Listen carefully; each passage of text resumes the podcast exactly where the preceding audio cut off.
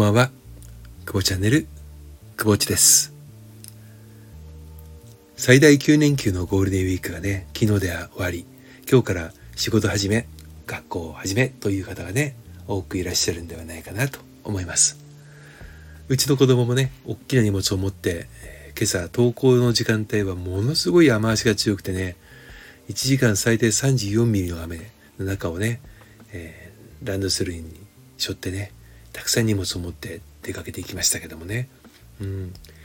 ぱり久しぶりの仕事は、仕事がね、えー、もうお土産なんかもね、持って行かれてる方、えー、電車の中でね、えー、ちょっと今日肌寒い日でしたからね。うん。まあ、雨と荷物と、そしてちょっと肌寒さと。で、だからちょっと着込んでると思うんですけどもね、えー、大変だったんじゃないかな、なんて思います。まあ、連休明けは大体ね、あのー、1日目は、えー、そんなに忙しくもなく過ぎていくことが多かったような自分は記憶なんですけれどもね。やはりその、ゴールデンウィーク9連休ね、で止まっていた仕事が急に動き出しますから、ちょっと本格的に動くのが明日以降かななんて思ってはいますけどもね。うん。明日はね、ものすごくいい天気なので、えそういった意味ではねちょっとこう気持ちも前向きになってね迎えるんではないかなと思います。そして5月ゴールデンウィーク明け、え5月病と言われているね、え時期の到来です。今はまあ休みをねあの洗濯で来ますから、ね、洗濯できますからねまあ、5月に必ずしも5月病が起きるとは限らないみたいですけれどもどうしてもね、新しい生活で気が張っていた中で、この大型連休で気が緩み、そして、え何をする気も起きないということがね、ママにして起きる、この5月病ですけれども、えー、皆さんはね、その5月病になったご経験、終わりなのかな？うん、私は、その5月のね、8日の時に、Facebook ライブでお話した通り、5月病の経験があまりなくてね。うん。まあ、むしろ、で、その仕事で、まあ、大きな壁にぶつかっていた時、まあ、年がら年中5月病っちゃ年がら年中5月病なんで、時期は関係ないんですけれども、なぜね、あの、私は、その、壁にぶつかった時にね、えー生きたくなくなるのかそしてその生きたくなくなった時の気持ちをどうやって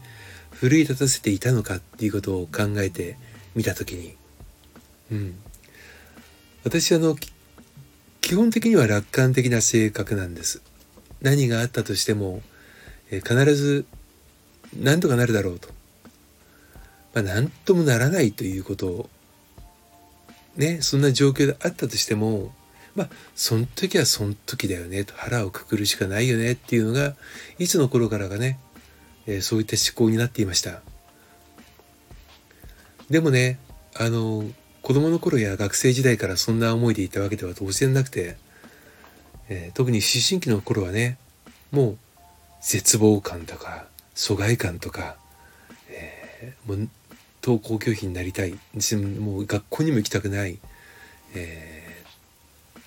友達もね、えー、もう揉め事があって会いたくない、えー、寂しいんだけども誰にも頼れない。そういった経験をしてきましたけどもね。社会人になってからは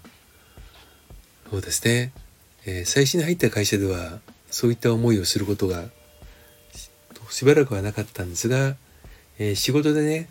ちょっとトラブった時にもうどうにも抱えきれなくなってどうしていいかわからなくて。そして上司の方にね、えー、救いを求める、えー、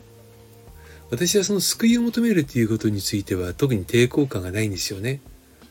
うんまあプライドがないって自分でも思ったりするんですけどもそんなことは決してないんですが、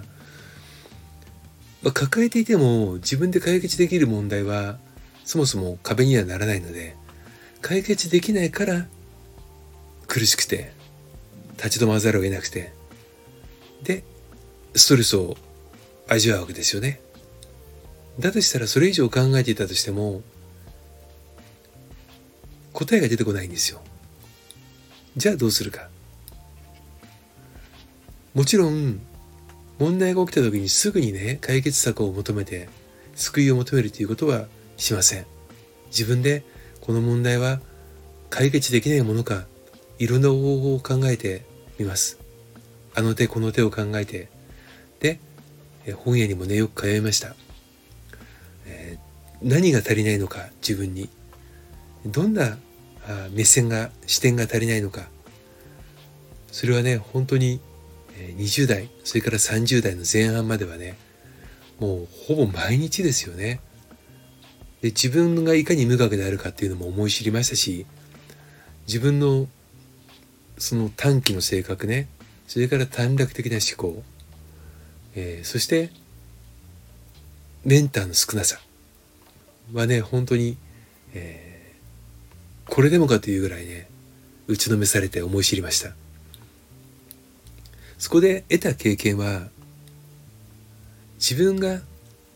全てを解決できると思わないということ。そして何も自分は完璧ではないということが分かれば常日頃から、えー、接する時にね相手に対して謙虚になれるということです。なぜならば今今今は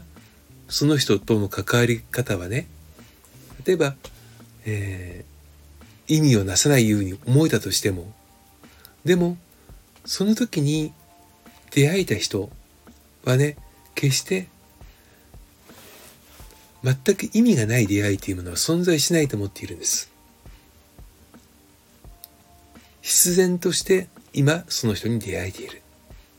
必然としてその人と話をしている。であれば一期一会の考え方の中でなぜ私はこの人と今出会ってなぜこの人とこのような話をしているのか。私がこの人と出会えて覚えておくべきことは何かポイントは何か。そういうことを考えながら接しているといざ何かしら課題にぶつかった時に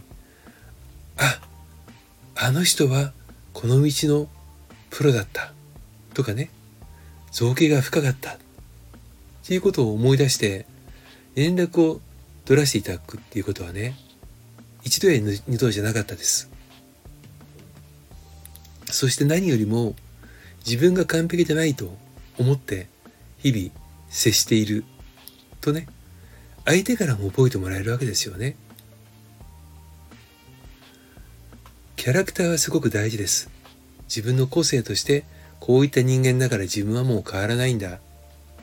この人間をありのままを好きになってもらいたい。その思いは大事だと思います。でもそれと人付き合いや人間関係において雑な付き合いするというのとは全く意味が違います。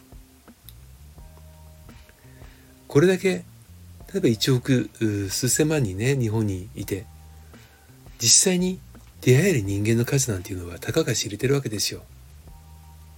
そのたかが知れてる人間関係出会い自分のその出会いの中でその出会いを益あるものにするのか不益なものにするのかは心がけ次第だと私は思っています。で実際そのような経験をしてきました。ゴールデンウィーク明けて5月病になってしまう方ね少なくないと思います。自分で抱え込むことは決してしない。今まであなたが出会ってきた人それは家族ね配偶者の方それから同僚や仲間皆さん思いを出してください。そして救いの声をね上げてみてください。言わなくても分かってくれるだろう。ね。日本は日本人はとかく差し手ちゃんが多い民族です。でも差し手ちゃんばっかりだと相手もね分かっていてもあえて見ないふりをする。聞こえないふりをすることでストレスを軽減するということは往々にしてあります。声を上げるべきところは声を上げる。とてもね大事なことです。言ったつもり。分かったつもり。このつもりと察してこのねトッピングはねもう史上最悪なね、えー、人間関係の構築方法です。この2つをなくすだけで明日からのそして今この日からのねこの時からの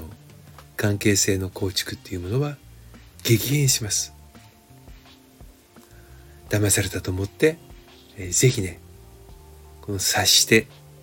つもりこの2つを意識的になくしてみることを取り組んでみてください。明日からのあなたの周りは明るい関係性で溢れていきますそれではまたくぼちでした。